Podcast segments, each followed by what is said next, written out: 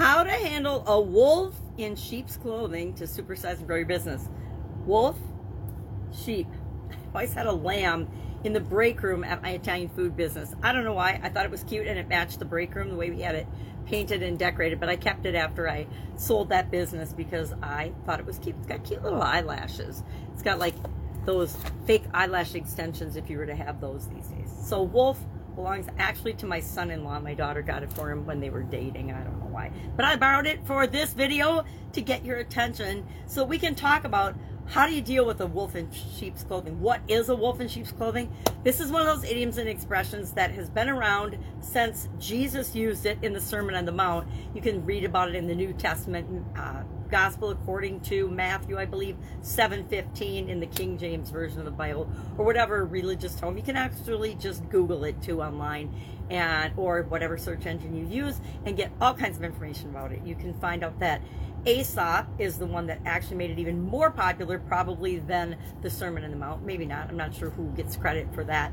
But it also was used in the 12th century by a rhetorician, or I, don't even know how to pronounce the word, by the name of, and I'm going to definitely axe this, Nicol Nicoporus Basiliacus. I have no idea. Anyway, so it's been around for a long time. And what does it mean? It means beware of false prophets bearing gifts. Beware of people that act as if they're your friend, but they really want to harm you in some way. Uh, look out for people that are uh, usually just out for themselves, but they or they want to take advantage of you and in some way, shape, or form manipulate. Mostly, it breaks down to and comes down to manipulation. They want to manipulate you into uh, their advantage. Somehow, they want to take advantage of you to benefit themselves. So, I don't know about you, but I spent a lot of time in corporate America over a quarter century. And as one of the only women in the industries that I worked in, I met a lot of wolves in sheep's clothing. And I could probably regale stories for hours about specific examples of where I personally experienced that in corporate America. Also came across it in running my own businesses in different industries because there's good and evil in the world, right? there's going to be people that are out for themselves and want to take advantage of you. How do you how do you deal with that? What do you do about that?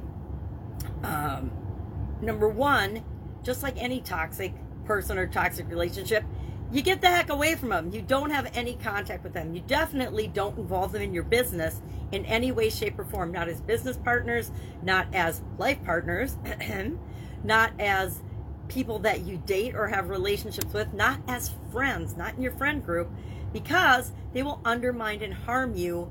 And they might not even be doing it maliciously, but they're so out for themselves that that is what they will automatically do. They will do whatever it takes to put themselves ahead. They're those type of people that will, you know, smash you in the head to, to get above you in the corporate ladder. They're the people that will take credit for your work. You know, in, in, in school, on group projects. They're the one that doesn't do anything but still gets the A. And they move into corporate America, they move into the business world, and they're the people that take other people's work. I mean, we can we all know big examples of people that are wolves in sheep's clothing that were business partners with someone and then they stole the business from them. I've had bad business partners. I've had bad life partner. I've had that happen to me because I wasn't able to recognize the wolf in sheep's clothing. So how do we recognize them?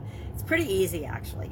Most wolves in sheep clothing are pretty egotistical, very charismatic, but there's a couple things that you can do easily to identify a wolf in sheep's clothing.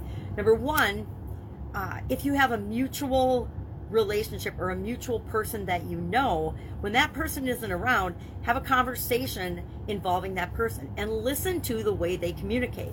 Do they do they put that other person down? Do they try to make themselves look better than that person? Do they compare themselves to that person? Do they trash talk or gossip about that person? If they do, that's a clear indication that someone is a, a toxic personality and a wolf in sheep's clothing. Um, gossiping about other people is, and people might take offense to this because there's a lot of people that gossip. But guess what? If they gossip to you about other people when you're not there, they're gossiping about you. Do you really want to set up relationships with people like that? I would say run away as fast as you can. Uh, so you can identify them that way. You can identify if people. Um, I, I had this on projects in corporate America. If people are asking you all kinds of questions and then offering to help you on something, there's a lot of awesome people that will help you with projects. But if they are offering to help you and they do little things and they're trying to hurry along the project and they're creating other problems and challenges, that might be an indication that they are looking to take credit for a project or work that you're working on. Uh, again, like I said, I could regale lots of stories about that in corporate America, about uh, people that would undermine it and you know cutthroat behavior, and some industries encourage that, which I find really sort of intolerable. but that's that's up to each and every one of us to create the culture and the business that we want. But I would say, like any toxic personalities, keep them out of our businesses as much as is humanly possible, or if you realize that you have let a wolf in sheep's clothing into your business or into your life, find ways to extricate yourself as soon as possible. Curious to hear your experience with this particular idiom, wolf in sheep's clothing. Like I said, my, my dad used to always say, I never met a con man I didn't like. And it's so true. Often, uh, some of the most charismatic people uh, are are a challenge or a toxic personality. To you know, narcissists, to a lot of people, are awesome, but to the people that they're in the closest relationships with are are horrible, right? It's just like control freaks, things like that. So that's our idiom for today. Wolf in sheep's clothing. Have an awesome day. Uh, share in the comments below your experience with this idiom or expression. Have you heard it? Have you used it? Uh, have you ever run across a wolf?